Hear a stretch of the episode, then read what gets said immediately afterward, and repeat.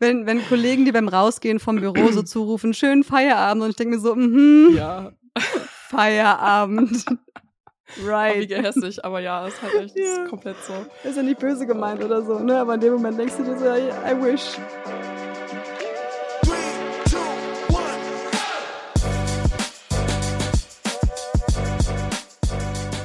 Mama Halblang mit Rebecca und Sophia.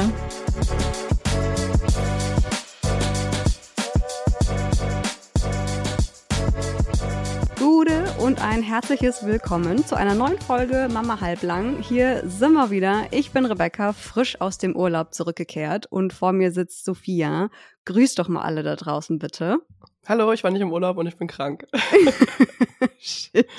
Dazu kommen wir gleich. Lass mich kurz zu Ende einleiten. Zusammen jo. sind wir nämlich zwei Journalistinnen, zwei Freundinnen und zwei junge Mamas, die euch alle zwei Wochen mit lustigen, traurigen oder spannenden Anekdoten durch eure wilde Elternreise begleiten wollen.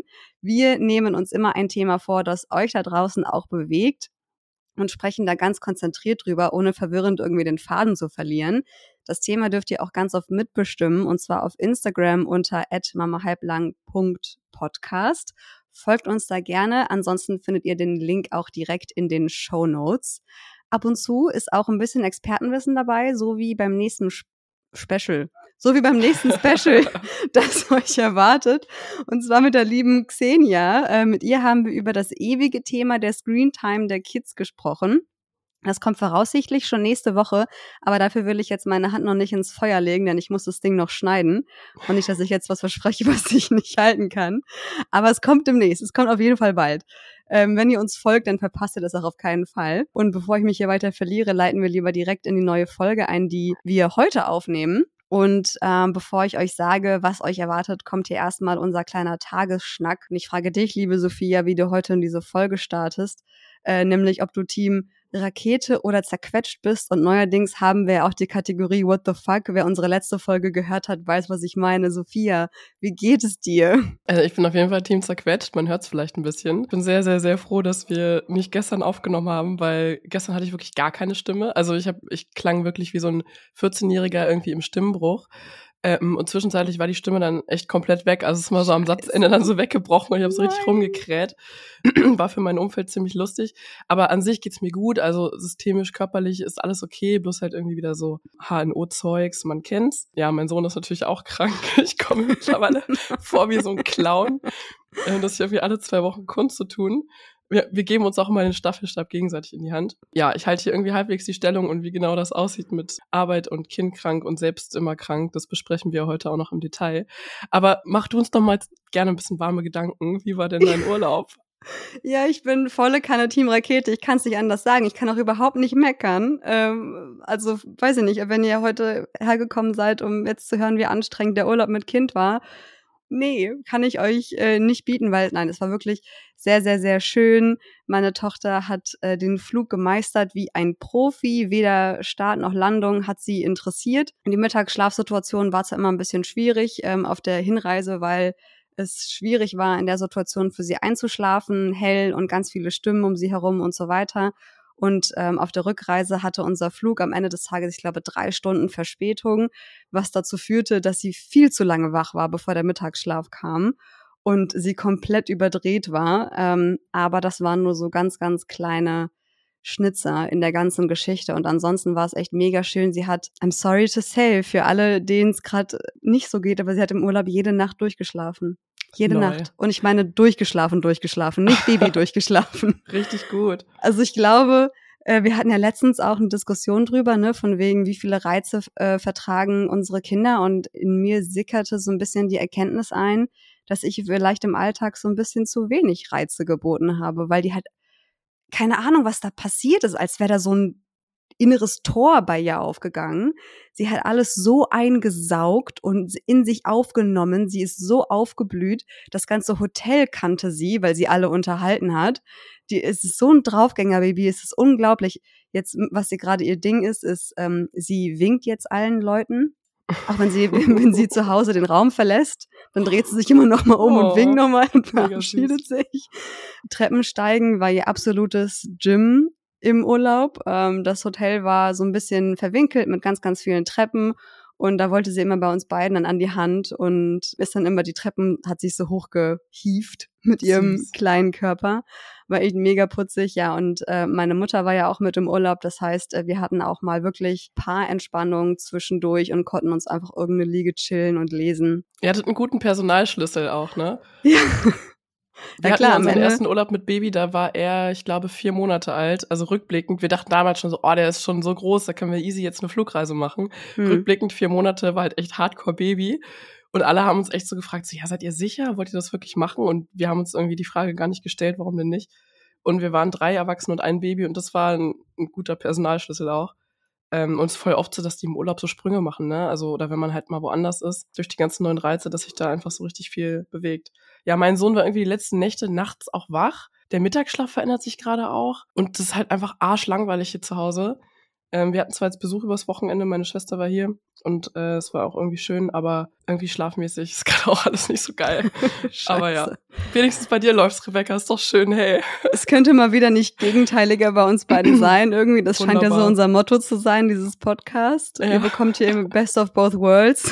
So mit, wenn ihr euch, wenn es euch gerade schlecht geht, könnt ihr euch mit Sophia solidarisch fühlen. Wenn es euch gerade total gut geht, dann scheint uns allen gerade die Sonne aus dem Arsch. Aber ohne weiter viel Zeit zu verlieren, würde ich sagen, legen wir mal direkt los. Es geht heute nämlich um das Thema Working Mom, Work-Life-Baby-Balance und um alles, was das Leben als Mama mit sich bringt, wenn wir eben auch noch gleichzeitig einer Erwerbstätigkeit nachgehen.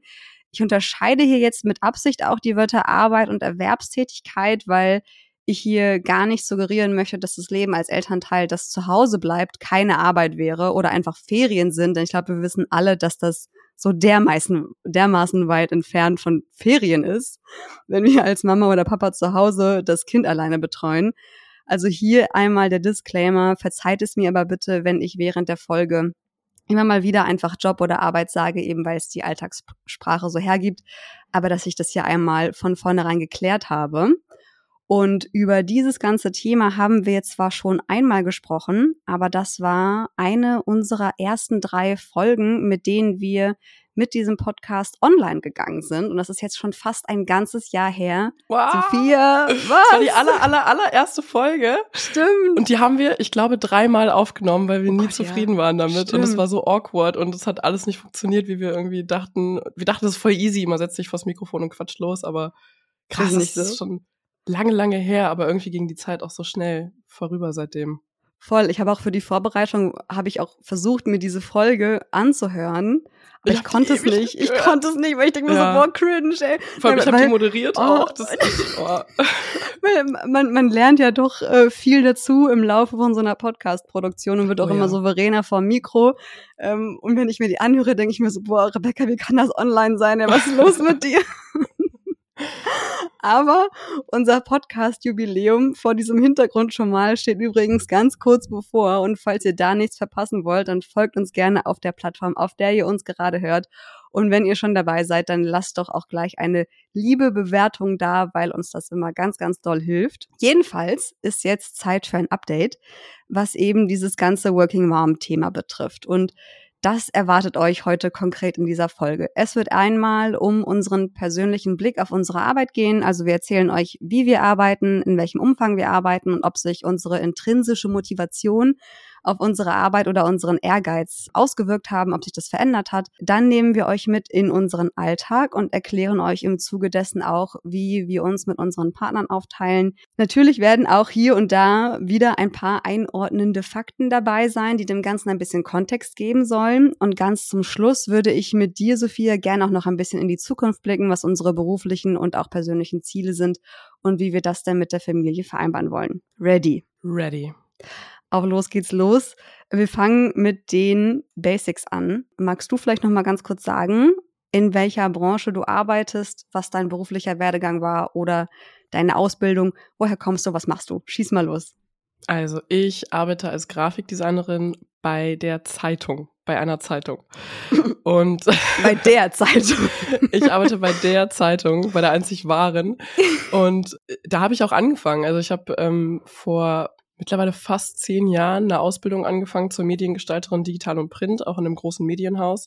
Und habe dann diese dreijährige Ausbildung gemacht und ähm, bin da durch alle möglichen Abteilungen durchgelaufen. Hatte auch immer Berufsschule. hatte da so den theoretischen Input und im Unternehmen dann den praktischen Input. Und ja, da habe ich super, super viel mitgenommen, habe mir auch echt ein großes Netzwerk dann aufgebaut. Und für mich war aber immer klar, dass ich auch nochmal studieren möchte.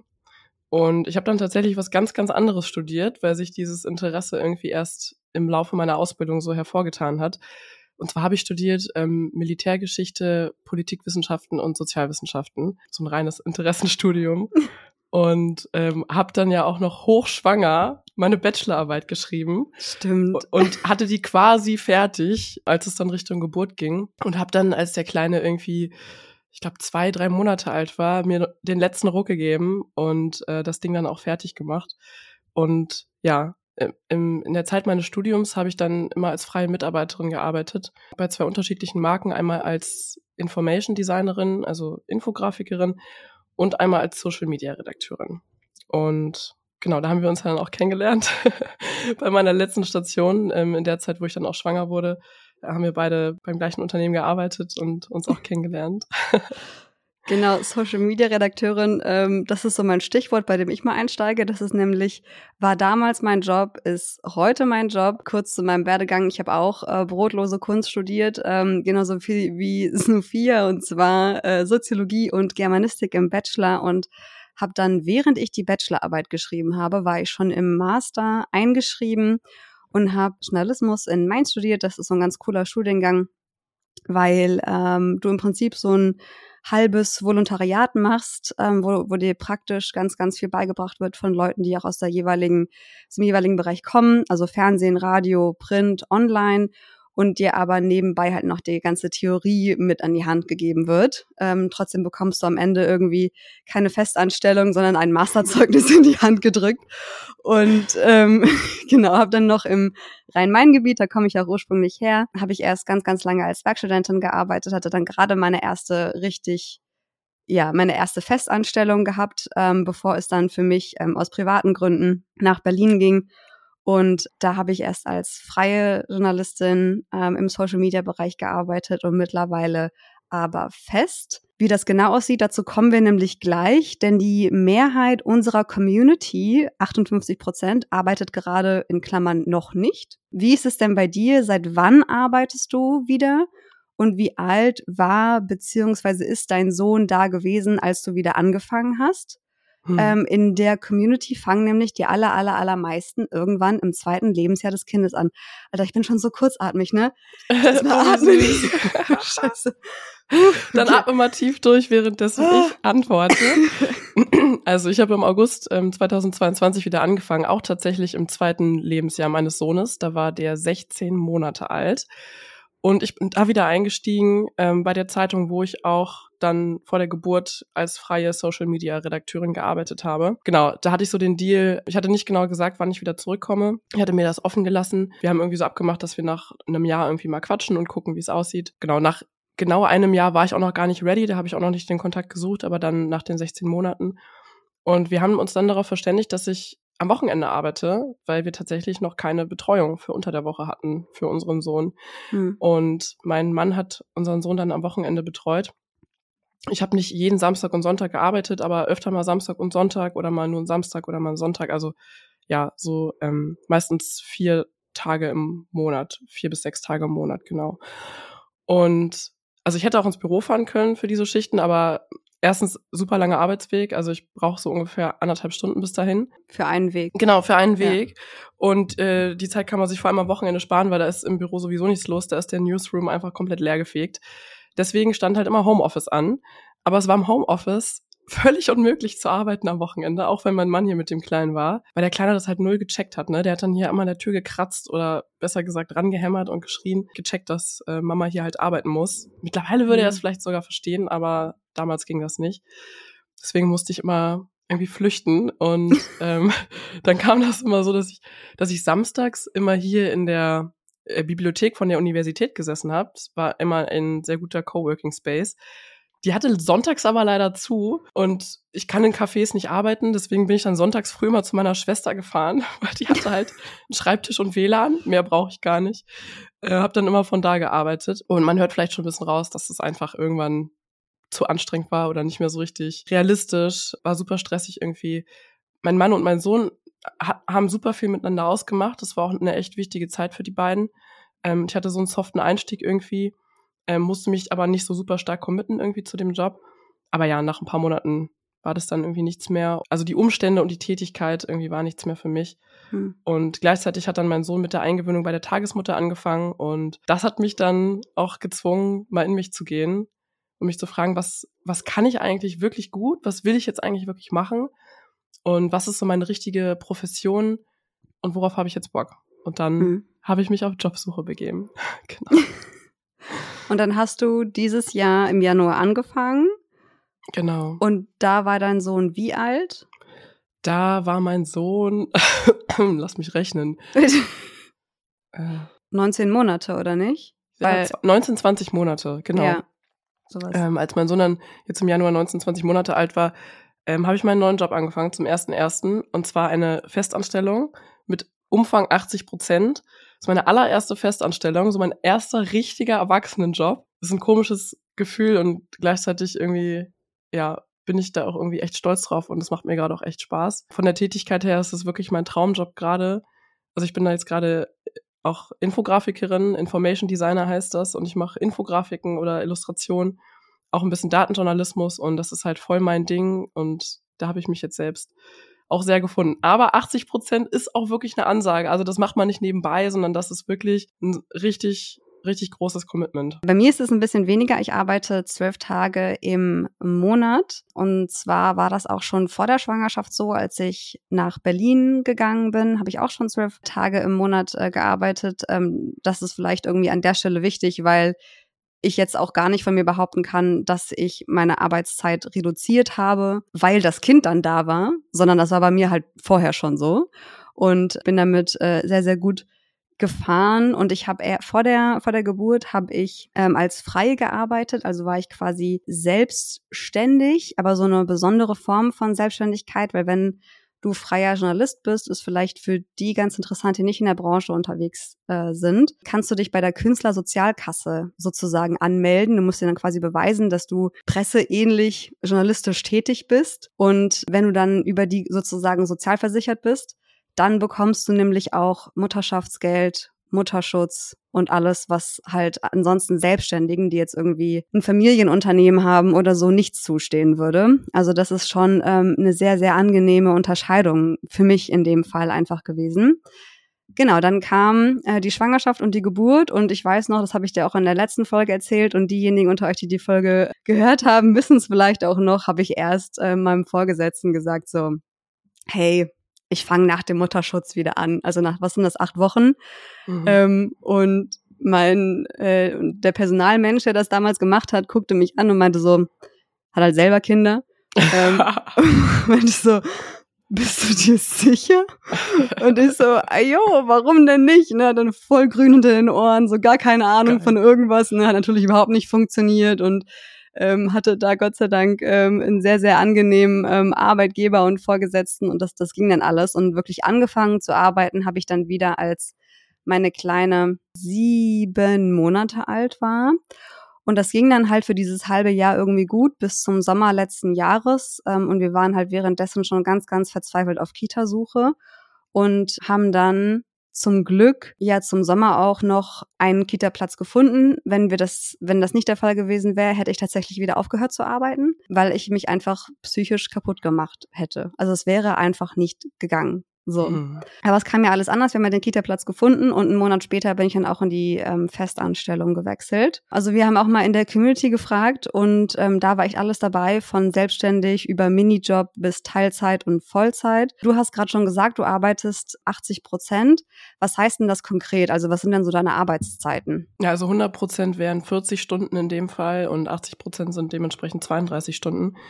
Und meine Arbeitszeiten kann ich mir eigentlich komplett selbst einteilen.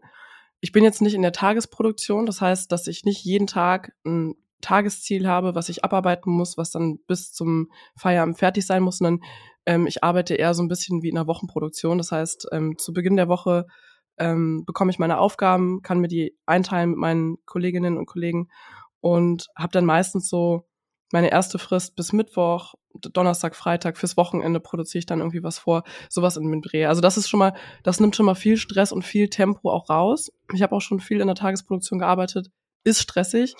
So jetzt gerade ist das echt cool. Ähm, so ein bisschen projektbezogener irgendwie und ja, eher eine, eher eine Wochenproduktion. Und meine Arbeitszeit, wie gesagt, kann ich mir eigentlich recht selbst einteilen. Das erste Check-up morgens ähm, bei Teams haben wir um neun Uhr fünfzehn. Oft fange ich auch schon früher an, wenn ich von zu Hause arbeite. Wenn ich ins Büro fahre, dann bin ich meistens, also vor neun Uhr dreißig schaffe ich selten, im Büro zu sein. Und wenn ich den Kleinen abholen muss, dann mache ich um vierzehn Uhr dreißig die Fliege. Habe ich auch, also ist mittlerweile schon klar, dass ich dann wirklich um vierzehn Uhr dreißig rausstürmen muss mit meinen Sachen und dann auch nicht noch zwischen Tür und Angel irgendwie kurz sprechen kann. Ich bin dann weg.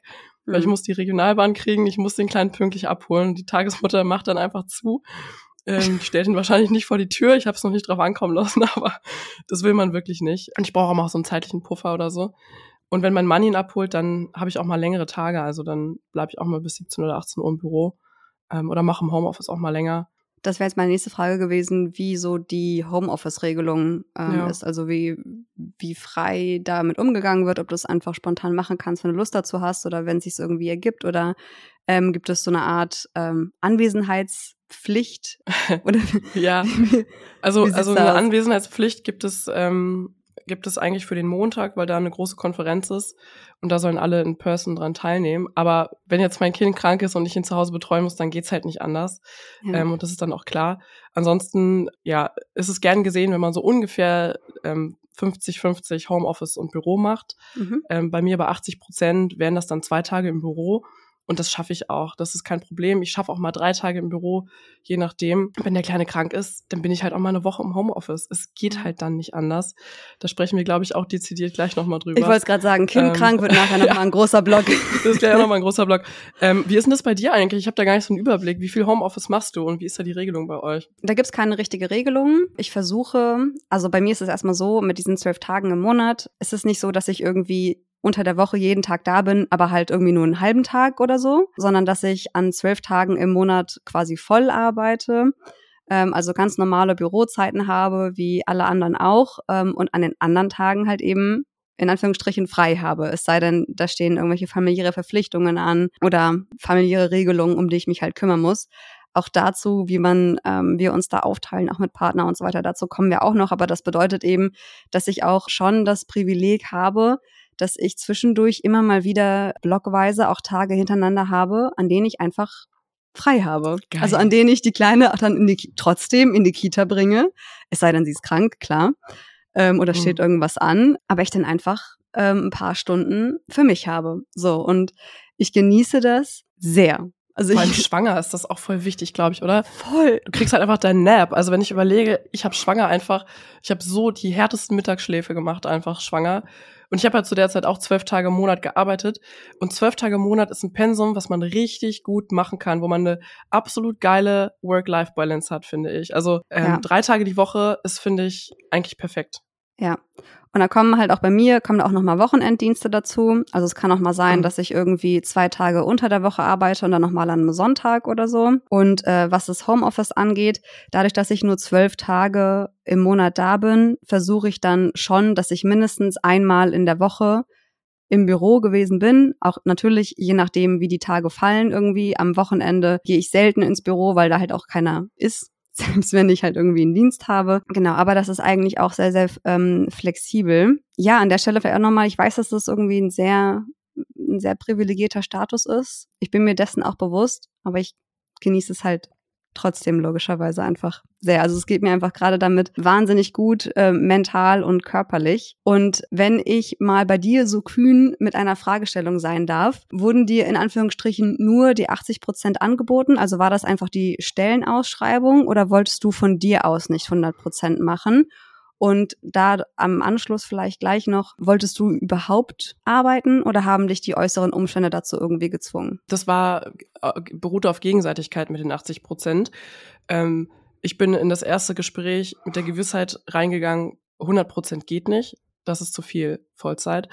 Und mir wurde angeboten achtzig Prozent oder hundert. Wenn mir weniger angeboten worden wäre, hätte ich wahrscheinlich auch erstmal nochmal weniger genommen. Also bei den achtzig Prozent mindestens musste ich schon irgendwie kurz mal schlucken. Aber jetzt am Ende geht es doch irgendwie, und ob ich Druck verspürt habe. Also ich selbst habe keinen Druck verspürt und ich habe mir auch komplett offen gelassen, wie lange ich meine Elternzeit machen möchte. Nur mir ist sehr früh aufgefallen, dass es andere Leute extrem interessiert, wann man nach der Geburt wieder arbeiten geht, und sogar schon in der Schwangerschaft, wo ich mir so denke, Leute, gibt's irgendwie für euch noch andere Themen als die Lohnarbeit? Weißt du, man kann so viele schöne Sachen sagen und so schöne Fragen stellen, wenn jemand eine Schwangerschaft verkündet oder man irgendwie darüber redet, über das ähm, Leben mit dem ersten Kind oder sowas.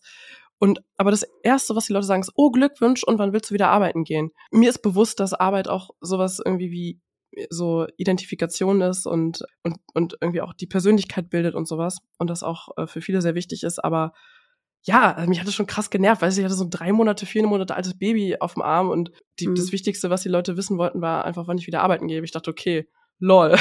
Und gerade so als Neumama hast du so viele andere Sachen im Kopf, ähm, hast vielleicht im schlimmsten ja. Fall noch eine Wochen, äh, Wochenbettdepression irgendwie am Hals, ja. und dann so, und wann willst du wieder arbeiten gehen? Ja, oder auch schon ja. schwanger, wo man so denkt, Digga, das ist das Letzte, woran ich gerade denke. Ich denke gerade an die Geburt und an das Leben mit meinem allerersten Baby und die erste Elternzeit und nicht, wann ich wieder in den Job einsteige. Ja, also es hat mich irgendwie, hat mich krass genervt, aber ich verstehe natürlich auch die Beweggründe dahinter. Ich sag mal so, war eine interessante Beobachtung. Dann nach dem ersten Jahr, man kriegt ja ein Jahr Elterngeld und dann bekommt man kein Elterngeld mehr. Ja. Und danach hat mir mein Mann tatsächlich das Elterngeld weitergezahlt in der gleichen Höhe. Dadurch konnte er nichts mehr ähm, zur Seite legen, aber so für den Zeitraum war es okay. Und wir haben dann immer so in Abständen irgendwie normal drüber gesprochen und haben das so neu evaluiert. Und irgendwann hatte ich Lust, wieder einzusteigen, und er meinte, ja, ich würde es auch nicht schlecht finden, irgendwie, wenn ich mein Geld mal wieder zurücklegen kann, ein bisschen was sparen kann. ähm, ja, wir haben das tatsächlich so recht nüchtern irgendwie äh, besprochen, und genau, dann haben wir uns darauf geeinigt, dass ich mich einfach bei meinem Auftraggeber, ich war ja damals nicht angestellt, einfach mal melde und wieder irgendwie und zusammenkommen. Wie war es bei dir? Du hast ja so früh wieder angefangen. Ja, jetzt hast du auch direkt eine Frage vorweggenommen, ähm, so. mit ob quasi der andere äh, die Care-Arbeit, die man leistet, quasi kompensiert ja. mit mit bezahlen. Es, es gab auch, also in der Community, so Thema Finanzielles, das ist halt auch so der Hauptbeweggrund, warum dann die Leute wieder anfangen zu arbeiten. Weil sie es müssen, weil das Geld sonst fehlt. Oder ganz in Anführungsstrichen, nicht banal, aber ähm, auch irgendwie für mich nachvollziehbar, dass man einen gewissen Lebensstandard, wie auch immer der für die Leute aussieht, halten möchte und dazu eben ein zweites Gehalt fehlt. So. Ja. Und ich habe ja vorhin schon mal angesprochen, wenn wir keinen Kita-Platz gefunden hätten, ähm, hätte ich ja aufgehört zu arbeiten, und auch hier wieder in der äh, privilegierten Situation, dass auch bei uns ein Gehalt ausgereicht hätte und wir uns dann auch finanziell nochmal hätten miteinander arrangieren müssen, genauso wie du und ähm, dein Mann das getan habt. Kam dann bei uns nicht so. Ich wollte auch einfach damals wieder arbeiten gehen, weil ich es auch einfach mag, mein eigenes Geld zu verdienen, mit ja, dem ich voll. machen kann, was ich möchte. Ja. Ohne mich zu rechtfertigen, also auch ohne ja. das erklären zu müssen, so, ne? Keine Ahnung, so richtig bescheuert, wenn du irgendwie zu zu D M gehst, dreitausend unnötige Sachen kaufst, die du auch überhaupt nicht brauchst, ja. so. Einfach wieder, aber dann halt hundertzwanzig nicht, Euro. Hoppala. ähm, ja, aber dann halt nicht irgendwie zu Hause bist und das halt irgendwie erklären musst, sondern so mhm. mein Geld, mein mein Schissel, so, weißt du? Ja, ähm, wir haben tatsächlich Freunde, die haben ein Konto, also mein Mann war letztens in Hamburg, hat seine Leute besucht, und die haben, die sind verheiratet, haben auch ein Kind, irgendwie anderthalb oder so, und die haben nur ein Konto. Und da geht halt monatlich das Gehalt drauf, und wir haben auch drüber gesprochen und wir haben auch für uns beschlossen, dass das jetzt gerade überhaupt nichts für uns wäre. Wir haben halt ein Gemeinschaftskonto und da zahlen wir monatlich rauf, da geht Kindergeld drauf und so. Ähm, genau. Aber wir haben jeder, also unser Geld ist getrennt. Ich habe meine Sparrate, er hat seine, weißt du so, ja. er hat seine Depotgeschichten, ich habe äh, keine Depotgeschichten. Muss ich mal machen. Ey, wir müssen mal eine Folge irgendwie oh, Finanzberatung machen für Mütter. Same. Egal. Ähm, so, wo geht's weiter, Rebecca? Etwas abgeschwiffen. Ich, ähm, also wenn ihr euch jetzt fragt, warum sagt Rebecca dazu nix, weil ihr euch einfach eins zu eins die Antwort von Sophia kopieren könnt, und dann am Ende ja. hat sich die Sache. Genau, ich würde noch mal ganz kurz gerne so auf den Alltag irgendwie eingehen. Ja. Du hast gerade irgendwie gesagt, achtzig Prozent, beziehungsweise mit einem sehr langen Anfahrtsweg. By the way, unsere Arbeitsstellen sind, liegen sehr nah beieinander. Wir kriegen ich es trotzdem nicht. Ja, wir kriegen es trotzdem nicht geschissen, uns mal zu treffen. Ähm, ja. Ich lege hier offiziell öffentlich Protest ein gegen diese okay. Tatsache, dass wir nicht mal einen Lunch zusammen hinkriegen. Ich auch. Ich so. verurteile es aufs Schärfste und, und, rufe, und rufe beide Parteien zur Besinnung auf. So, zurück zum Thema, Leute. Also, ähm, achtzig Prozent, beziehungsweise mit Anfahrtsweg hundert Prozent, wenn man so will, klingt in meinen Ohren vor dem Hintergrund, dass ich ja auch äh, sehr viel weniger arbeite als du, nach einer extrem hohen Belastung im Alltag. Und, und deswegen würde mich einfach mal interessieren, wie dein Alltag aussieht. Also, wie stoffst du das alles jeden Tag in einen ganzen Tag? Magst du mich und uns und die Hörer und jeden, den es interessiert, mal ähm, durch einen ganz normalen Wochentag von dir führen, vom Aufstehen bis zum Schlafen gehen? Okay, ihr macht jetzt ein kleines Praktikum bei mir. Ich nehme euch jetzt mal an die Hand. So. Äh, eine Frage noch. Ähm, ein, ein Tag in meinem Leben, wenn das Kind krank ist oder, oder wenn es nicht krank ist? Kind krank kommt später. Okay. So, wir gehen mal vom Idealfall aus. Also, wir gehen vom Idealfall aus. Meistens geht der Tag so um kurz vor sechs los. Da wacht mein Sohn auf. Wir sind alle ausgeschlafen, stehen auf. Dann machen wir uns zusammen fertig. Er hat dann meistens immer richtig gute Laune und fängt an zu spielen und sowas. Und ich nutze die Zeit, um mich irgendwie ein bisschen frisch zu machen, mich anzuziehen, mich ein bisschen zu schminken, mir die Haare zu machen und so weiter. Dann versuche ich irgendwie ihn fertig zu machen. Betonung liegt auf Versuch. Der wird jetzt bald zwei Jahre alt und hat morgens auf alles mögliche Lust, aber nicht auf Umziehen oder Anziehen oder sowas. Fühl ich. Und dann chase ich ihn meistens durch die halbe Wohnung und versuche da irgendwie eine Strumpfhose, eine frische Windel ranzukriegen, Buddy. Ähm, und jetzt gerade im Winter, es geht mir so tierisch auf den Sack, diese ganzen Klamottenschichten. Ich habe da echt gar keinen Bock mehr drauf. Dann gibt es ein kleines Frühstück. Äh, meistens irgendwie ähm, Joghurt mit ein paar Löffel Quetschi oder sowas. Irgendwie was Schnelles, weil bei der Tagesmutter kriegt er auch immer noch was zu essen. Dann vor der Tür haben wir nochmal diesen Anziehstruggle. Und dann fahren wir los mit dem Bus zur Tagesmutter. Der Bus ist meistens richtig schön voll. Hm. Äh, wir kriegen meistens noch irgendwie einen Sitzplatz. Er muss dann bei mir auf dem Schoß sitzen. Ich habe meinen großen Rucksack mit meinem riesigen, schweren Laptop drin. Muss mir den irgendwie zwischen die Beine klemmen. Er sitzt auf dem Schoß. Ist alles todesnervig. Ich sag, wie es ist. Äh, im Bus lesen wir irgendwie ein Buch oder snacken irgendwie nochmal was. Dann gebe ich ihn bei der Tagesmutter ab. Dann renne ich wieder zurück zur Regionalbahn und mache mich auf den Weg zu meiner Arbeitsstelle. Muss dann auch nochmal umsteigen und so und renne dann auch vom Bahnhof ins Büro und so. Und dann komme ich irgendwann im Büro an, so ungefähr neun Uhr zwanzig, neun Uhr dreißig. Ähm, hab dann unterwegs schon am ersten Meeting teilgenommen, meistens per Teams. Entweder zu Fuß oder noch in der U-Bahn oder sowas. Und dann entspanne ich mich erstmal. Also, also gefühlt... Erstmal ein Käffchen. Erstmal einen Tee, weil ich trinke nicht so viel Kaffee. Stimmt. Aber man könnte meinen, dass im Job der Stress ist und im Job die Anspannung. Nee, ich komme da im mhm. Büro an und denke, oh, jetzt kann ich mich erstmal entspannen. Jetzt habe ich diesen übelst anstrengenden Morgen mit Kleinkind, diese ganze Logistik hinter mir. Dann habe ich meinen Büroalltag mit meinen super coolen Kollegen, äh, gehe gerne mittags was essen mit denen und dann muss ich auf die Uhr schauen, weil um vierzehn Uhr dreißig muss ich losrennen. Und das Ganze dann wieder rückwärts, sozusagen. Also in die Regio, in die U-Bahn, in den Bus, äh, den Kleinen abholen, dann mit ihm mit dem Bus nach Hause. Der ist dann meistens auch echt irgendwie erschöpft. Und zu Hause, ja, ich liebe diesen Moment, mit ihm nach Hause zu kommen.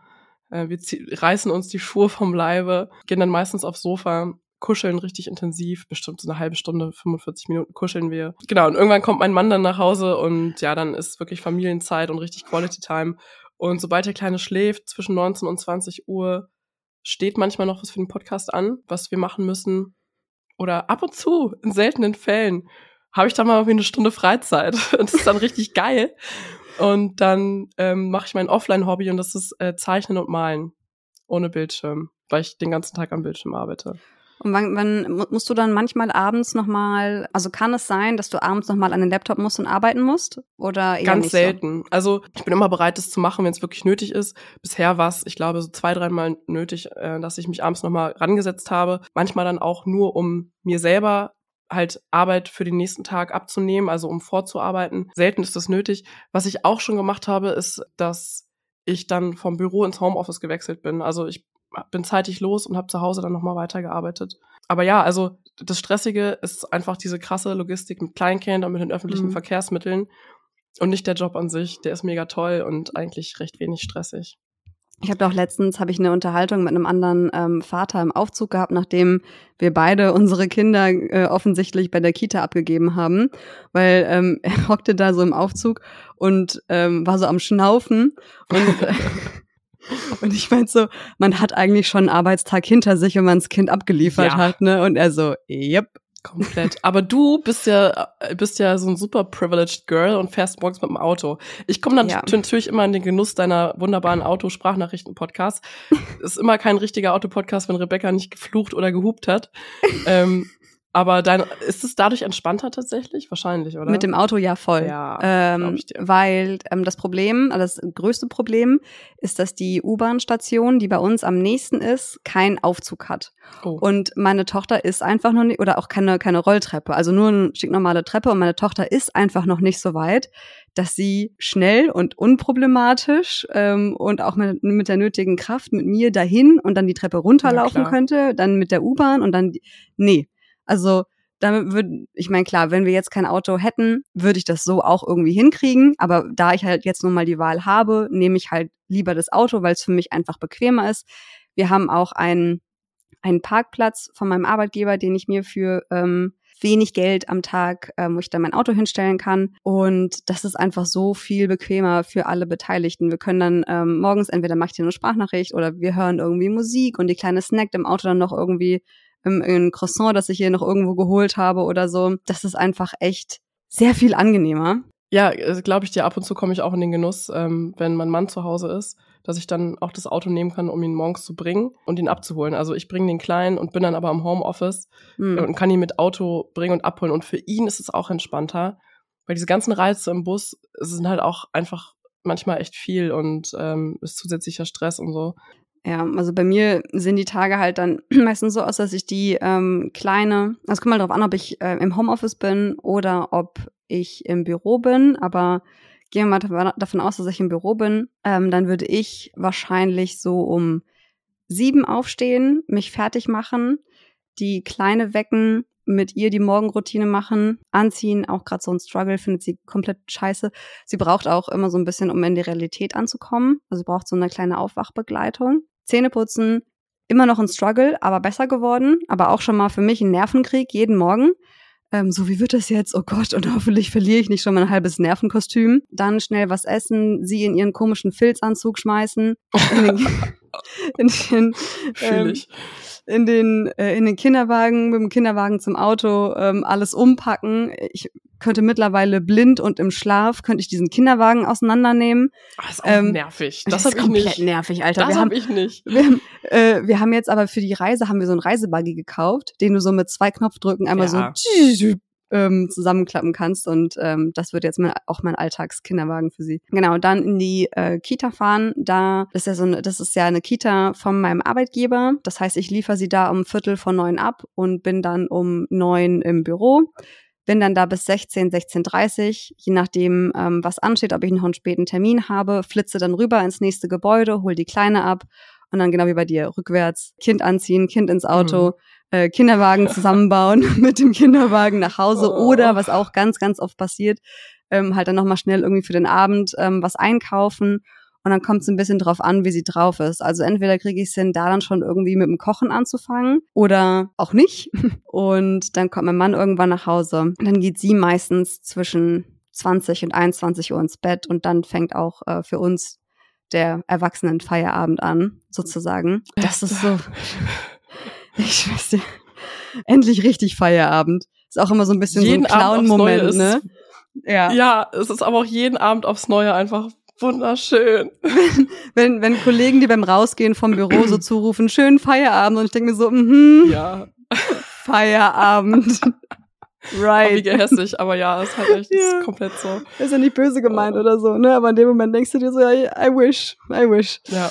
Ähm, jetzt haben wir es ja schon so ein bisschen angeschnitten. Ähm, wenn es darum geht, den Alltag zu gestalten, äh, geht es auch darum, wie man sich mit seinem Partner aufteilt. Ähm, das heißt, ich will mit dir einmal ganz kurz drauf schauen, wie unsere Männer arbeiten, bevor wir dazu kommen, wie wir uns aufteilen. Und ähm, ich erzähle mal eben schnell, wie es bei uns ist. Ähm, also mein Mann arbeitet Vollzeit in der Führungsposition und ähm, hat sich mit unserer Tochter damals nach der Geburt seinen gesamten Jahresurlaub genommen. Um, es waren circa äh, vier Wochen und hat dann später nochmal zwei Monate Elternzeit genommen. Und er kann jetzt zwar logischerweise nicht in seine Arbeit zurückstecken oder so, einfach weil er viel, viel, viel, viel, viel mehr Verantwortung im Job trägt als ich. Und ähm, was wir aber mittlerweile erfolgreich etabliert haben, ist, dass er zu einer sehr humanen Zeit ähm, nach Hause kommt, um eben noch zu erleben, wie die Kleine wach ist und mit ihr zu Abend ist und sie auch an fünf von sieben Abenden ins Bett bringt. Kann dann zwar sein, dass er abends nochmal den Laptop aufklappen muss und nochmal arbeitet, wenn die Kleine im Bett ist, aber dass er halt wenigstens diesen Slot irgendwie erlebt hat, wo sie am Abend noch, noch wach ist. Genau, halt mit dem mit dem Zusatz, dass er manchmal dann halt abends nochmal ran muss, je nachdem, was so anliegt. Und ja, so viel erstmal so zu, zu unserer Seite. Wie sieht's denn bei dir aus? Wie ist dein Mann beruflich aufgestellt? Also wir sind da gerade in einer großen Umschwungphase, aber ich kann mal erzählen, wie es bisher war. Mein Mann hatte bisher auch mal einen normalen Bürojob und hat aber immer super früh angefangen. Wir haben immer schon so um sechs oder teilweise auch kurz vor sechs angefangen zu arbeiten. Das heißt, der hat morgens das Haus verlassen, da lagen wir meistens noch im Bett. Und wenn mein Sohn und ich aufgestanden sind, dann äh, war er halt schon im Büro. Genau, er hat dann auch halt, was er so familienmäßig optimiert hat, ist, dass er sein Training in die Arbeitszeit auch gelegt hat. Das war vom Arbeitgeber auch ähm, explizit so gewollt, dass halt in der Arbeitszeit auch trainiert wird oder Sport gemacht wird. Dann kam er meistens so recht früh eigentlich schon so zwischen sechzehn und siebzehn Uhr nach Hause, was mhm. halt echt mega früh ist, finde ich. Aber auch früh angefangen, logischerweise. Was, was stimmt, was, was ich auch gerade noch ähm, vergessen hatte, was du angesprochen hast, mit dem Frühaufstehen ist bei meinem Mann auch so. Der steht auf, wenn es noch dunkel ist, wenn, wenn der Rest des, der Wohnung noch komplett pennt und auch ja. so viel äh, demnächst nicht aufstehen wird, um es mal so zu formulieren. Jetzt, wo wir alle so ein bisschen wissen, was so Chose ist ähm, bei uns, ähm, lass uns äh, gerne mal konkret über die Aufteilung der Care-Arbeit sprechen, wenn beide Elternteile arbeiten oder halt dabei sind, ähm, das für sich noch auszurangieren, ähm, wie es wie denn gearbeitet werden soll. Jetzt wird es auch so halb in eine feministische Debatte abdriften, obwohl ich mir oder wir uns das eigentlich grundsätzlich für eine eigene Folge aufsparen möchten, weil das Thema Feminismus und Familiengründung eben sehr kompliziert und vielschichtig ist. Also behaltet das vielleicht beim Hören im Hinterkopf, dass wir hier keinen Anspruch auf Vollständigkeit und oder Absolutheit bieten können, weil das einfach den Rahmen dieser Folge sprengt.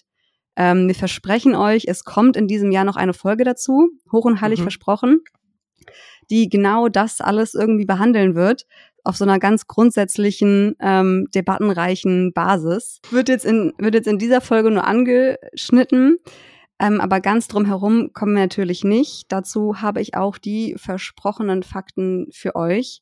Laut Statistischem Bundesamt haben neunzehnhundertsiebzig nur vierzig Prozent der Mütter gearbeitet. Heute sind es dreiundsiebzig Prozent. Wow. Ähm, währenddessen vierundneunzig Prozent der Männer arbeiten heute in Vollzeit. Und siebzig Prozent der Männer sind Hauptverdiener. Die Quellen verlinke ich euch in den Shownotes und auch eine sehr spannende Doku dazu, Mama im Stress vom W D R heißt die. Es gibt auch ein Porno dazu, Papa im Stress, wo halt genau das von beiden Seiten beleuchtet wird, ähm, wie sich Mutter- und Vaterrolle im Laufe der letzten Jahrzehnte verändert haben.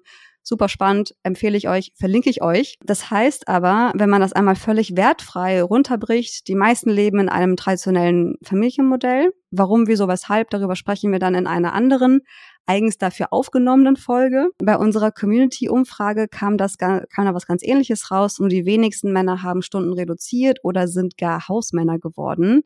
Was würdest du denn ganz grundsätzlich sagen, wenn du auch nur in maximal drei Wörtern antworten dürftest, wer von euch beiden übernimmt mehr Care-Arbeit? Auf jeden Fall ich. Und bei euch? äh, kommt drauf an. Unter der Woche, was so den Arbeitsalltag angeht, logischerweise, würde ich mal sagen, logischerweise ich, weil ich einfach auch weniger arbeite. So, das ist dann einfach irgendwie klar, dass ich mich dann am Ende des Tages nicht hinstellen kann und sage, nö, du, ich habe jetzt irgendwie die Füße hochgelegt, äh, die Hälfte der Zeit und ähm, erwarte trotzdem von dir, ähm, dass du auch familienmäßig so krass ballerst. Das, das einfach wäre einfach nicht fair. Da sind wir auch wieder bei dem, ähm, bei dem Punkt, dass fünfzig fünfzig nicht immer fair bedeuten muss und dass eine nicht fünfzig fünfzig Aufteilung genauso fair sein kann. Aber das nur am Rande. Und alles, was aber Freizeit ist, Wochenende, Feierabend, Urlaub, da ist es dann tatsächlich fünfzig fünfzig. Also es, es gibt auch mal Tage, wo der eine mehr macht und der andere weniger und umgekehrt. Das kommt dann oft dra- drauf an, wie die Kleine gerade drauf ist. Manchmal ist sie in so einer Papa-Phase, manchmal ist sie in der Mama-Phase. Das wechselt sich auch immer ab. Da stellen wir uns auch auf unsere Tochter ein. Aber im Großen und Ganzen wirklich fifty fifty. Also ich, ich weiß, dass ich das hier nicht irgendwie alleine stemmen muss und dass er irgendwie denkt, das sei irgendwie nicht wichtig oder so. Sondern ja, wirklich alles, was dann halt nicht Erwerbstätigkeit von der Zeit her ist, ist äh, bei uns fifty fifty und ich fühle mich komplett pudelwohl, so wie es gerade bei uns ist. Wie ist es denn bei euch? Habt ihr das mal so geplant? Also habt ihr euch hingesetzt und das alles aufgeteilt? Oder hat sich das so ergeben, dass ihr das jetzt so, also dass du mehr Care-Arbeit übernimmst? Und als Anschlussfrage vielleicht, findest du euer Modell, so wie es jetzt gerade ist, fair? Wir haben uns nicht hingesetzt und das irgendwie im Vorfeld geplant, also schon gar nicht vor der Geburt oder sowas. Das ist irgendwie schwierig oder kann man nicht so richtig richtig planen, finde ich. Wir wussten auch einfach nicht so richtig, was da am Ende wirklich auf uns zukommt. Das ist es nämlich, glaube ich. Und vieles hat sich dann... Wie bitte? Sorry, Entschuldigung, ich wollte dich nicht unterbrechen. Ich glaube, das ist es nämlich. Im Vorfeld kannst du das, glaube ich, gar nicht so richtig besprechen, oder? Wenn du noch kein Kind hast. Man kann sich das noch so schön ausmalen und irgendwie ja. sagen, na, und dann kann er ja nachts auch mal aufstehen und irgendwie mal ein Fläschchen machen. Am Arsch ist finster, Leute. Wenn man stillt, dann macht doch niemand nachts irgendwie ein Fläschchen. Dann rollt man sich einmal rüber, holt die Brust raus und stillt das Kind. Und dann, bevor man seinen Partner wach macht äh, und der aufsteht und ein Fläschchen macht und das Kind irgendwie sich in Rage schreit, ähm, holt man lieber einmal die Brust raus. So, so viel zu dem Thema. Sorry. ähm, man nee, kann also, mich mit Wortspielen sehr glücklich machen oder so mit Sprichwörtern. Ich bin, Hä, hey, sag es doch lustig. Gleich, ich habe noch so viele andere auf Lager, dann packe ich die mal aus. Ähm, Pseudo-vulgär Journalismus. ähm, nee, also um aufs Thema zurückzukommen, ähm, da kommen so mehrere Dinge zusammen. Also einmal war ich so vor allem im ersten Lebensjahr so übelst die, also war so übelst in diesem Babytunnel und hab auch, also ich wollte auch einfach das meiste selbst übernehmen. Mein Kleiner hing an mir und hängt immer noch krass an mir, also er ist äh, voll das Mamakind, wobei er jetzt auch zunehmend immer mal so Papatage hat, wo ich merke, sobald mein Mann zu Hause ist, bin ich irgendwie nur noch irgendwie Dienstleister für so niedere Dinge, wie Essen zubereiten oder oder eine Windel wechseln und das Essen darf ich dann zubereiten und servieren, aber gegessen wird es mit Papi. Und dabei wird die ganze Zeit mein Mann angestrahlt und der wird mit dem Löffel gefüttert und Papa hier und Papa da und dann wird groß erzählt. Ähm, und dann wird mit Papa gespielt und getobt und Handy geguckt und alles. Und ähm, ich bin dann ich bin dann irgendwie abgeschrieben, was ich natürlich total toll finde, äh, weil ich habe dann einfach mal Pause und äh, sehe einfach die blühende Beziehung der beiden. Ähm, aber nee, im Grunde kann man sagen, dass ich ähm, in, insgesamt immer so das meiste übernommen habe. Ähm, von meinem Mann aber auch immer schon sehr viel Wertschätzung dadurch erf- da, da, dafür erfahren habe. Also seine seine seine Liebessprache sind auch oft Worte und er hat mir oft ähm, auch Briefe geschrieben, dass da irgendwie kundgetan, wie dankbar er dafür ist und wie glücklich ihn das macht oder hat mir das auch oft gesagt und äh, da habe ich mich sehr wertgeschätzt gefühlt. Musste mir aber auch hier und da doch wirklich Unterstützung einfordern und nicht nur Unterstützung, sondern dass er einfach auch in die Verantwortung geht, ohne dass ich was sagen muss. Und das klappt mittlerweile auch sehr gut. Aber was Care-Arbeit angeht, bin ich das meistens. Und ja, ich finde es fair. Für mich ist das okay so. Wenn wir jetzt über den Alltag sprechen, in dem du so viel auch ja auch unterwegs bist und lange Anfahrtszeiten hast und so weiter. Wer macht denn dann bei euch äh, was, wenn es darum geht, euren Sohn zur Tagesmutter zu bringen zum Beispiel oder was dann so die Abendroutine angeht? Also bringen tue in den allermeisten Fällen ich ihn, es sei denn, mein Mann hat frei, dann äh, bringt er ihn auch gerne. Und bevor ich meinen Job angefangen habe, haben wir ausgemacht, dass er ihn mindestens zwei Tage die Woche von der Tagesmutter abholt. Also das war wirklich eine feste Absprache und ein festes Commitment, weil ich brauche zwei Tage die Woche, wo ich länger arbeiten kann, einfach auch, um auf meine Stunden zu kommen. Das heißt, ich mache dann drei kürzere Tage und zwei längere Tage in der Regel. Mhm. Und da holt mein Mann ihn dann ab. Und das macht ihm auch total Spaß, macht er super gerne. Der Kleine freut sich sehr. Ja, wenn mein Mann frei hat, macht er das auch gerne öfter. Also er hatte jetzt zum Beispiel äh, zwei Wochen frei und hat ihn fast jeden Tag eigentlich abgeholt. Das war für mich dann total cool, dass ich irgendwie nicht auf die Uhr schauen musste nachmittags. Ja. Und ansonsten in der Abendroutine, das übernehme eigentlich größtenteils alles ich. Also mein Mann macht manchmal noch Abendbrot mit für den Kleinen, ähm, das mache ich aber auch oft und dann so Zähne putzen, fertig machen und ins Bett bringen, das mache ich alles. Aber das mache ich ehrlich gesagt super, super gerne.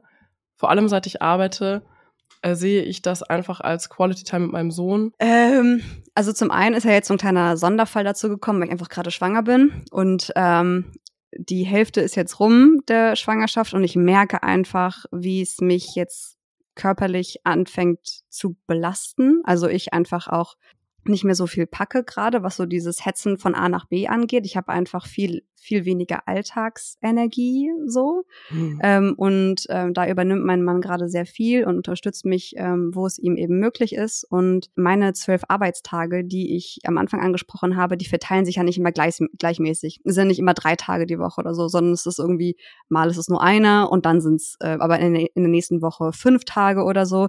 Das ähm, ist immer sehr unterschiedlich. Und wenn ich mal Oder es war irgendwie eine Phase, hatte ich mehrere Wochen hinter mir, wo ich sehr an, an, an sehr vielen Tagen hintereinander gearbeitet habe und einfach diesen, diesen Hustle, so diesen, dieses Hetzen von morgens aufstehen und direkt für sie verantwortlich sein, äh, sie in die Kita bringen, arbeiten gehen, ähm, sie abholen, dann abends für sie verantwortlich sein, bis mein Mann nach Hause kommt. Ich einfach ähm, nach äh, einiger Zeit gemerkt habe, ähm, ich weiß nicht, wo ich die Kraft für den nächsten Tag hernehmen soll, zumal wir eine Regelung haben, dass am Wochenende an jedem Tag einer ausschlafen darf und so den Vormittag so ein bisschen für sich hat. So bis zwölf Uhr plus minus kann dann jeder so irgendwie seinen Schissel machen, der halt dann quasi dran ist sozusagen, was ja aber in der Konsequenz bedeutete, dass ich an äh, sechs Tagen in der Woche morgens für sie direkt verantwortlich war und nur einen Tag hatte, wo ich irgendwie aufgestanden bin und nur mir gehört habe, sozusagen. Mhm. Das angesprochen und seitdem ähm, haben wir einen Tag in der Woche, äh, das ist meistens ein Tag, an dem ich frei habe. Äh, ich sage auch gleich warum, an dem äh, mein Mann die Kleine in die Kita bringt. Er muss sie halt ein bisschen früher bringen, als ich das normalerweise tun würde, damit er wiederum ähm, pünktlich seine Arbeit beginnen kann. Arbeitet dann meistens auch schon irgendwie von der U-Bahn aus und so weiter. Und das ist dann halt ein Tag, an dem ich frei habe, weil ich sie dann auch entsprechend früher wieder abholen muss, weil wir diesen sieben Stunden Betreuungsanspruch haben. Das heißt, an normalen Tagen würde ich sie um neun bringen und um sechzehn Uhr wieder abholen und mein Mann würde sie halt ein bisschen früher bringen und ich würde sie dementsprechend früher abholen, was halt nur an Tagen geht, an denen ich nicht arbeite, weil wenn ich arbeite, kann ich nicht einfach sagen, ja, ich mache jetzt eine Stunde früher Feierabend, Leute. Adieu. Das geht halt nicht. So, und da diese festen Absprachen ähm, haben wir gemacht und seitdem läufst du. Also das funktioniert eigentlich sehr, sehr gut. Aber es gibt da ja eine ganz, ganz, ganz große Ausnahme. Nämlich, jetzt kommt... Du meinst die Regel. Du meinst die Regel. Jetzt, erzähl, jetzt erzählen wir, wie es eigentlich bisher immer war mit äh, Arbeit und Kind. Genau, was passiert, wenn das Kind krank ist oder auch, das ist jetzt bei dir ein Sonderfall mit der Tagesmutter, wenn die Urlaub hat, zum Beispiel. Ja. Ähm, also die Betreuung durch, durch die Tagesmutter ausfällt. Ähm, wie sieht denn denn da ein Tag aus? Wer übernimmt dann den Tag mit Kind? Ähm, wie, wie regelt ihr das? Mein Sohn ist sehr schlau, der hat es nämlich letztens so gemacht, die Tagesmutter hatte Urlaub und er war in der Woche krank. Das heißt... Also immer effizient, würde ich sagen, immerhin. Ja. Ähm, genau, also wenn unser Sohn krank ist oder die Tagesmutter im Urlaub ist, dann übernehme ich regulärerweise äh, die Care-Arbeit, ähm, weil mein Mann einfach in seinem Job, den er bis vor kurzem hatte, ähm, über dreizehn Jahre lang kein Homeoffice machen konnte.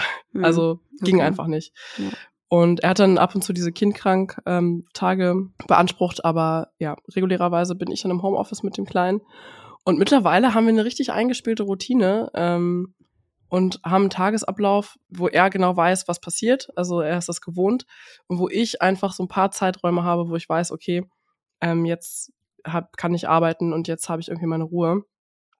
Wir machen dann unsere Routine, wie äh, vorhin auch beschrieben, morgens ganz normal frühstücken und dann nach dem Frühstück spielen wir nochmal ein bisschen, dass wir wirklich so eins zu eins Zeit haben, er so seinen Mama-Akku aufladen kann. Bin ich auch wirklich nur voll bei ihm. Und dann so um ungefähr acht Uhr dreißig Richtung neun Uhr darf er Fernsehen gucken, sitzt auf dem Sofa, guckt Fernsehen. Ich sitze daneben am Esstisch mit meinem Laptop und fange an zu arbeiten. Und habe dann auch um neun Uhr fünfzehn den ersten Call. Montag, Dienstag immer relativ viele Meetings. Und er weiß es dann auch. Ich sage dann mal so, Mama arbeitet jetzt, du darfst Fernsehen gucken. Und dann guckt er da so, ja, anderthalb bis zwei Stunden ungefähr. Und dann essen wir was, dann geht, geht der Fernseher immer aus. Dann ist Mittagsschlafzeit und dann habe ich auch nochmal wirklich so zwei Stunden, wo ich wirklich in Ruhe arbeiten kann. Ja, und danach ist dann alles immer so ein bisschen lockerer, da gucke ich immer. Meistens geht's dann auch ohne Fernseher, irgendwie mit Spielen und dass ich nebenbei so ein bisschen was mache. Aber die wirklich effiziente Arbeitszeit ist wirklich morgens. zwar schon Fernsehen gucken, zwar schon Mittagsschlaf, da mache ich doch ab und zu abends nochmal was oder wenn mein Mann zu Hause ist, genau. Aber so hat, so funktioniert es einfach für uns. Hm. Ja. Und es hat angefangen zu funktionieren für mich ohne völlig kranken Panikstress, als ich losgelassen habe von der Idealvorstellung, wie es laufen sollte. ähm, und akzeptiert habe, dass ich nicht in beiden Bereichen hundert Prozent geben kann an solchen Tagen, mhm. sondern dass ich im Job ein bisschen Abstriche machen muss, weil es kann passieren, dass ich mitten im Call bin oder mein Chef mich gerade anruft und der Kleine mir f- komplett reinbrüllt oder schreit oder auf den Arm will oder so.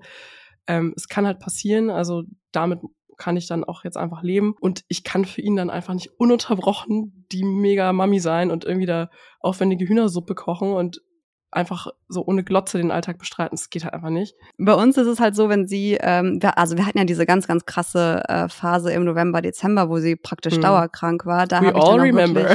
Mhm. Es ist für immer festgehalten.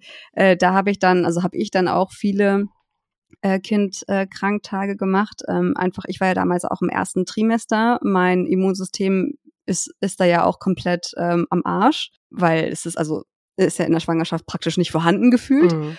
und war dann auch selber ein, einfach ganz oft krank und ähm, die Phase haben wir jetzt gerade so ein bisschen hinter uns. Sie steckt eigentlich gerade so jede Erkältung, die sie so mitnimmt, relativ gut weg.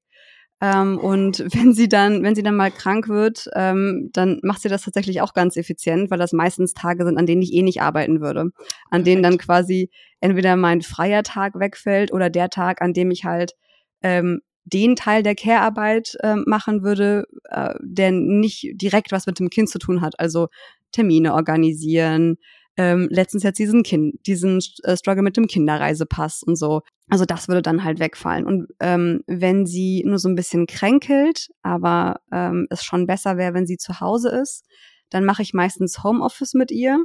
Und genauso wie bei dir mit viel Fernsehen und Snacks ähm, und allem drum und dran, was die Vorzeigemutti normalerweise nicht tun sollte, funktioniert es dann doch irgendwie für alle Beteiligten. Und im, ähm, während sie Mittagsschlaf macht, wird dann alles weggeballert, was irgendwie geht. Und wenn sie halt wirklich richtig, richtig heftig krank ist, ähm, wie das halt jetzt zum Beispiel, ähm, wie gesagt, im Dezember oder so der Fall war, dann Äh, dann nehme ich auch äh, Kindkranktage, weil ja. alles andere ist einfach ist einfach nicht drin. Und dann, ja, dann wenn wenn's ihr wenn es ihr nicht gut geht, also wenn es ihr wirklich nicht gut geht, dann verlangt sie auch nach mir. Ja. Dann die Kacke am Dampfen ist sozusagen dann dann Mama. So. Ja, und, voll. Mein Sohn ähm, will halt dann die ganze Zeit gestillt werden, weißt du, will die ganze Zeit ja. an meine Brust. Und ähm, ich saß auch schon am Laptop mit ihm im Wiegegriff irgendwie. Die langen Haxen hing das so irgendwie an der Seite runter und ich habe am Laptop irgendwie noch was gemacht. Also es gab auch schon Stunden, Tage, Situationen, wo ich dann doch unter Druck stand und es einfach gefühlt irgendwie der Kessel fast geplatzt ist. Aber ja, ich es doch irgendwie alles hingekriegt habe. Wer ist eigentlich so bescheuert und stellt Mütter nicht ein, weil sie Mütter sind? Also wir kriegen so viel auf die Kette, wir sind so gut organisiert, wir können unter so viel Druck arbeiten. Das ist doch, wäre so, ist so verschenkt, wenn man einfach Mütter nicht einstellt, wenn man glaubt, irgendwie diesen blöde Glocken oder sowas. Das wollte naja. ich auch nochmal kurz sagen. Wir hatten aber tatsächlich auch in der Community, haben wir eine Nachricht bekommen von einer Frau, die ähm, quasi die Probezeit nicht geschafft hat, ähm, oh. in dem Sinne. Nicht, weil sie irgendwie einen schlechten Job oder so gemacht hätte, sondern weil ihr durch das Kind äh, die Flexibilität gefehlt hat. Worauf sich das jetzt genau bezieht, ähm, hat sie nicht gesagt, aber ich gehe mal von Arbeitszeiten aus, spontanen ja. Meetings oder keine Ahnung, oder halt, wenn das Kind krank ist und so und du halt eben nicht sofort springen kannst. Mhm. Ja, es gibt Bereiche, das ist aber auch schwierig. Also überleg jetzt mal zum Beispiel die ganze, der ganze Eventbereich, wo alles abends ja. oder nachts stattfindet oder ja. alles am Wochenende. Gastronomie, du arbeitest an jedem Feiertag, du arbeitest immer bis in die Nacht hinein.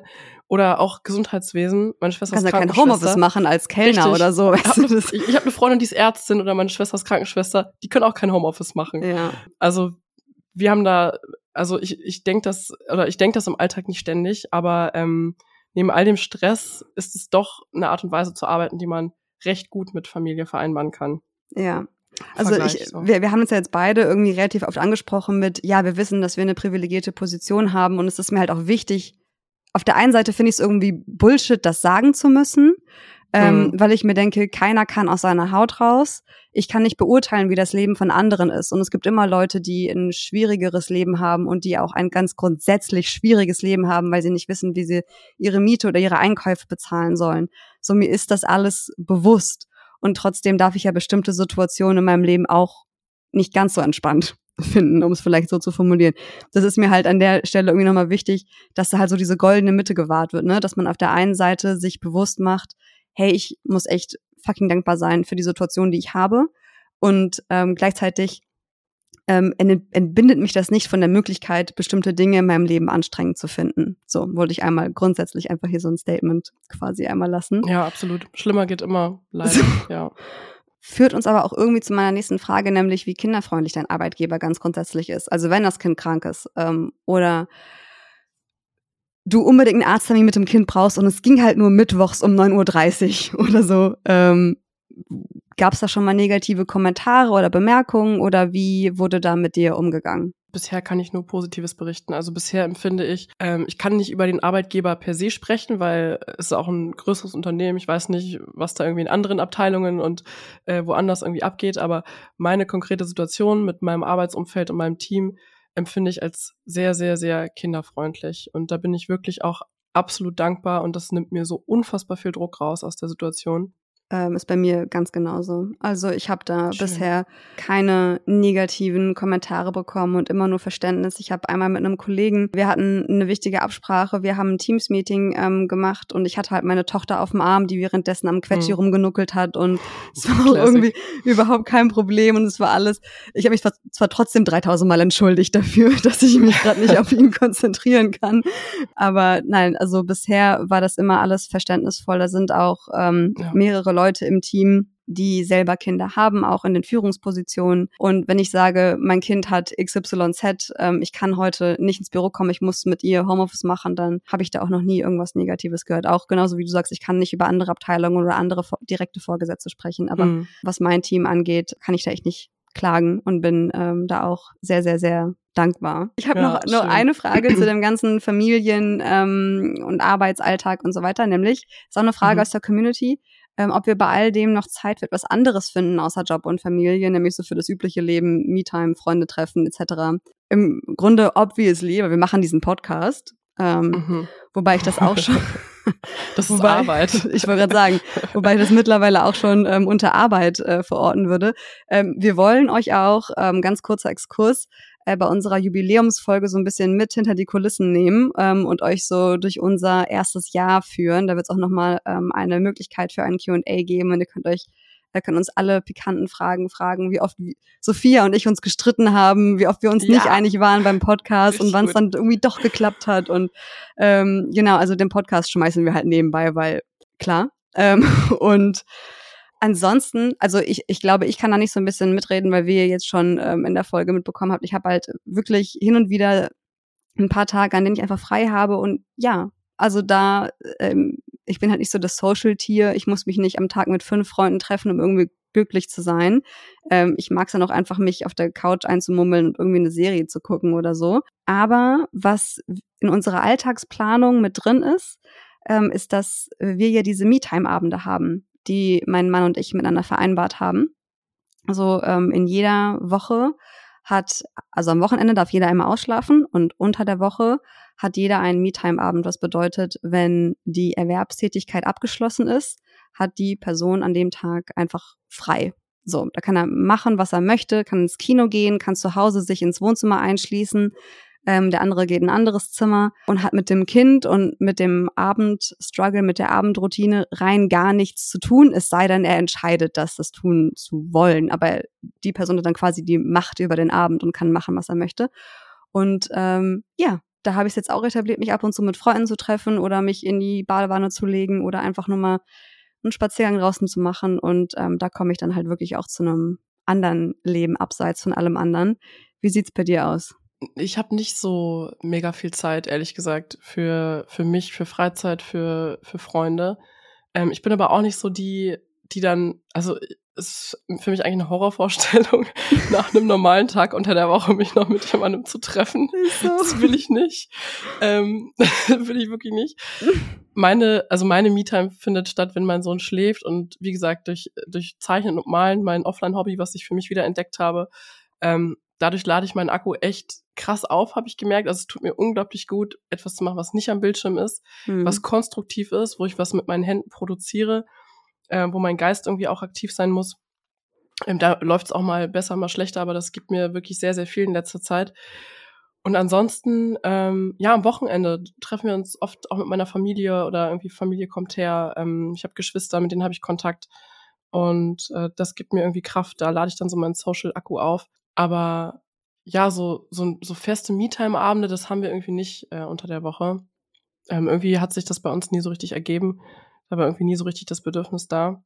Wenn ich irgendwie ausgehen möchte, dann sage ich meinem Mann halt Bescheid und dann ist selbstverständlich, dass er den Kleinen dann abends nimmt. Und Das, das machen wir sonst aber auch, dass wenn größere Treffen anstehen oder man auch mal, ähm, wir werden im April, werden wir uns einen Tag ähm, nach Hamburg verabschieden müssen, dazu yes.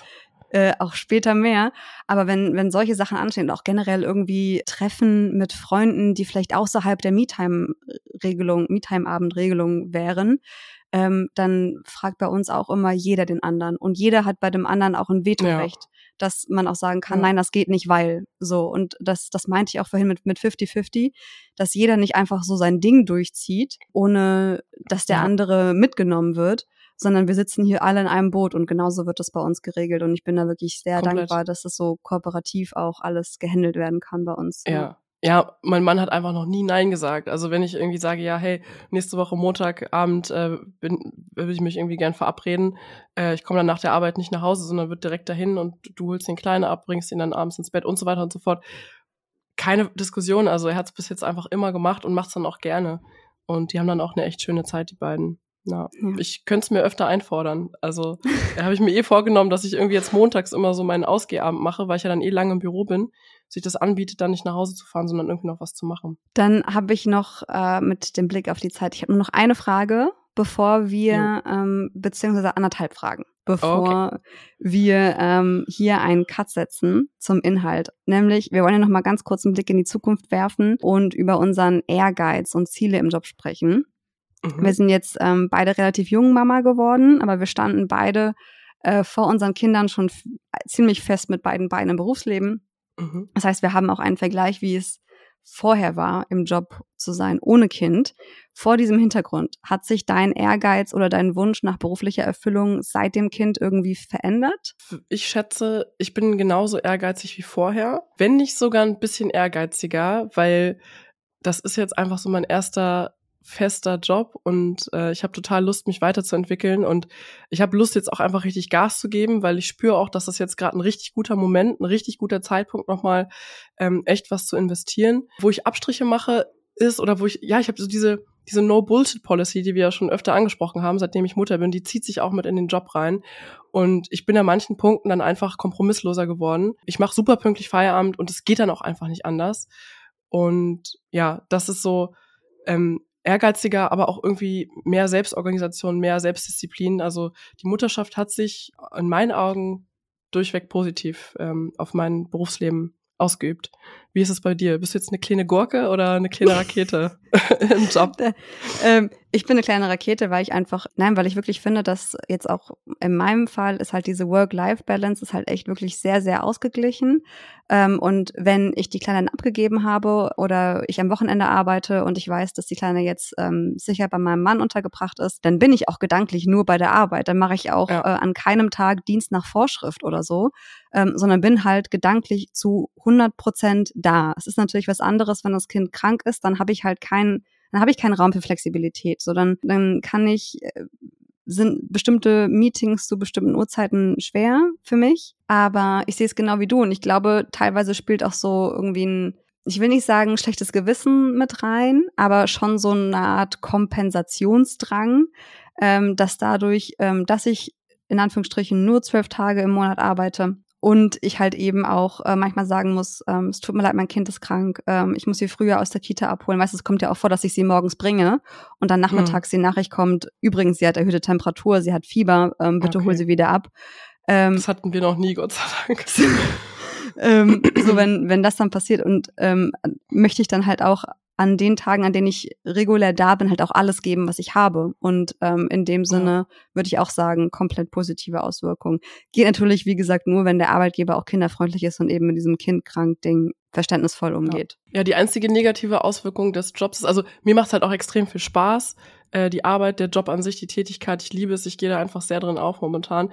Der einzig negative Aspekt ist, ist, dass ich wirklich weniger Zeit, deutlich weniger Zeit mit meinem Sohn habe, hm. ähm, weil er wird halt acht Stunden lang durch die Tagesmutter betreut. Ich hinterfrage auch immer wieder so, ist das irgendwie okay?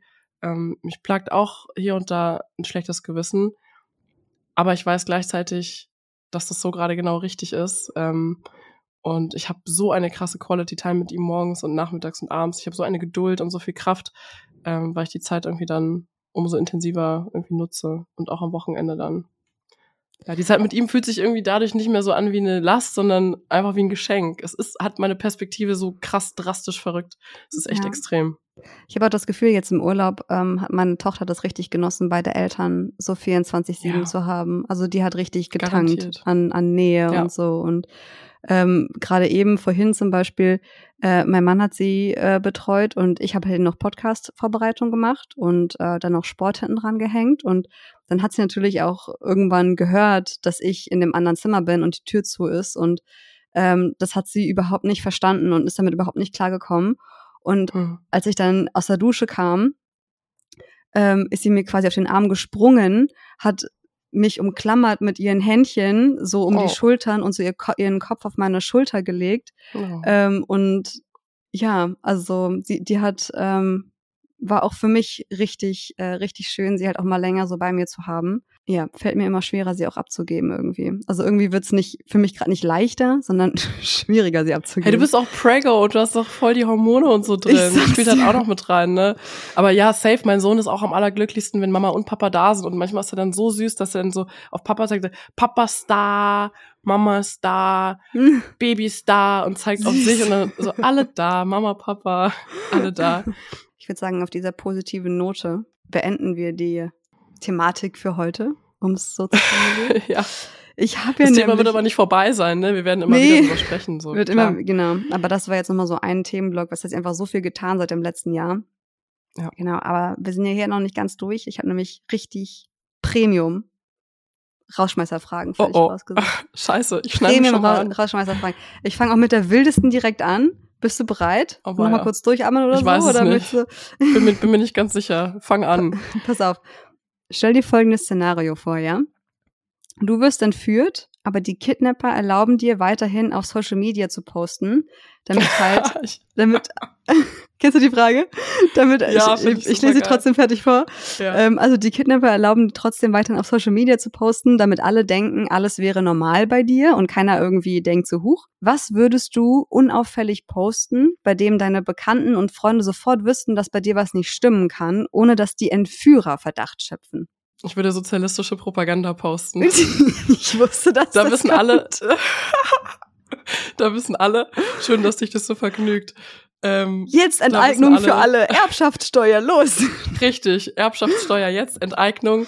Ähm, da würde ich auch äh, fragen, ob du irgendwas genommen hast. Entprivatisierung des Staats. Ja, das, da wiss, würden alle sofort wissen, dass bei Sophia irgendwas nicht ganz richtig läuft.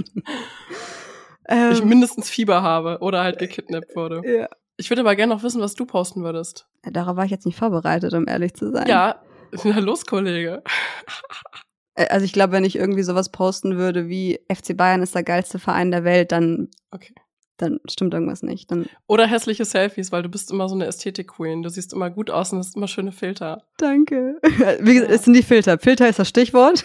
Ich versuche da manchmal so ein bisschen Kontrastprogramm reinzubringen. Ja, es ist nicht so, dass ich keinen Sinn für Ästhetik habe, aber ich denke mir, die ästhetischen Posts, die überlassen wir Rebecca und ich mache hier ab und zu mal den, den hässlichen Reality-Check für euch. Mache ich mich gern zum Clown.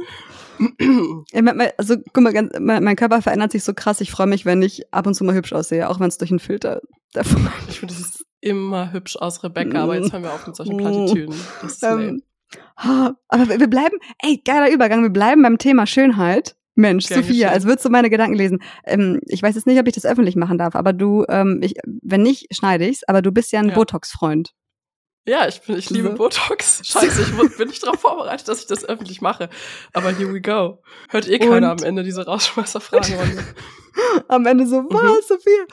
Ähm, so, und ähm, daher meine Frage, ähm, also das heißt, du bist der medizinischen Nachhilfe der Schönheit sozusagen nicht unbedingt abgeneigt. Richtig. Und meine Frage wäre einfach ähm, ganz banal, ähm, was würdest du denn an dir machen lassen und wo würdest du die Grenze ziehen?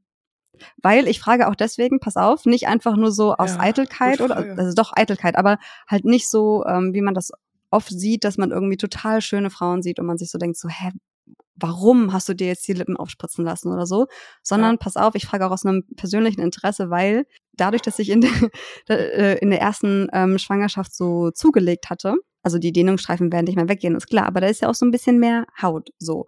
Und mhm. ich schon zugeben muss, dass mir das ein oder andere Mal ähm, der Gedanke kam, okay, wenn ich mit der Kinderplanung abgeschlossen habe, also wirklich safe kein Kind mehr kommen wird. Und man, es gibt ja diese, diese Mutti-Makeover-Dinger, ne, wo dann irgendwie der Bauch ja, gestrafft ja. wird mit der Haut und so. Und ähm, also der Gedanke war mir auch. Es ist eigentlich auch schlimm, dass es sowas überhaupt gibt. Also, dass es diesen Namen Mami-Makeover ne? überhaupt gibt. So, weil es ja. ja impliziert, du bist eine Mom und du musst halt was machen lassen. Ja. Schon, aber auch da, also ja, ähm, die grundlegende Message finde ich dann auch irgendwie problematisch, wenn es so von außen nicht herangetragen wird. Für mich ist halt dann das Wichtigste, wie fühlst du dich selber? Und wenn eine Frau, eine Mutter das Gefühl hat, damit sie sich selbst schön findet, möchte sie das gerne machen, habe ich da, mhm. dafür auch vollstes ähm, Verständnis. Deswegen eben meine Frage, was du machen lassen würdest und wo du die Grenze ziehst. Jetzt gerade ist für mich echt nur Botox in Ordnung, weil mhm. das ist halt etwas, was nichts an deinem Körper irgendwie verändert, irgendwie eine Form verändert oder sowas, sondern Botox, ich habe mir bis jetzt äh, halt schon meine Stirn mit Botox äh, behandeln lassen mehrmals, halt meine Zornesfalte, weil die einfach sehr ausgeprägt ist und ich da sehr starke Muskeln habe und es lähmt einfach nur die Muskeln und die Wirkung, die lässt nach drei bis sechs Monaten wieder nach und ist dann halt einfach nach sechs Monaten komplett weg. Wohingegen bei zum Beispiel Fillern, du halt einen Stoff in deine Haut spritzt, der geht nicht weg. Also hm. alle sagen ja auch immer, Filler bauen sich ab und so, das ist halt Bullshit, der migriert einfach in umliegendes Gewebe. Und das verändert auch aktiv eine Form. Und das ist so, da, das ist gerade für mich also überhaupt gar kein Thema. Das ist wirklich nur diese eine Sache, wo nichts wirklich formverändernd wird, sondern es wird nur verhütet. Also es werden nur Falten damit verhütet. Wir haben ja noch eine Frage. Und zwar, aber die ist ein bisschen weniger verfänglich. Und zwar, ähm, wenn dein Mann und du einen gemeinsamen Abend verbringt, fällt es euch schwer, mhm. einen Film zu finden, den ihr beide schauen wollt? Und wenn ja, hast du vielleicht Tipps, wie man aus diesem Dilemma rauskommt? Es fällt nicht schwer, weil er den immer aussucht. Seit wir zusammen sind, all die Jahre. Und ich habe ich hab keine Chance, ich habe keine Macht. Also ich durfte noch nie einen Film aussuchen. Nie? Und aber mhm. da, darfst du Filme ablehnen, die er vorschlägt? Oder kommt er irgendwann abends und sagt dann, wir gucken jetzt diesen Film und das war's dann? Letzteres. Letzteres. Was Filme gucken, was Filme gucken angeht, da habe ich nicht den Hut auf, Rebecca. Das findet nicht Nein. statt. Aber ich habe ihm schon allerhand Serien gezeigt. Mein Mann ist ja auch immer noch der Überzeugung, ich gucke keine Serien, ich mag keine Serien. Bis ich ihm dann, meine Taktik ist, ihm einfach die erste Folge anzumachen. Einfach anmachen. Und mich da mit ihm hinsetzen, dann fängt das an zu gucken und ist übelst hooked und suchtet das dann komplett durch. Und so habe ich mit ihm dann auch nochmal Breaking Bad geguckt, Lost und so alles, was ich schon mal geguckt hatte mit ihm nochmal. Ähm, Better Call Saul und so äh, haben wir uns dann alles reingezogen. Ähm, aber er hat vorher mal abgestritten, dass er je Serien guckt. Würde er bis jetzt auch immer noch.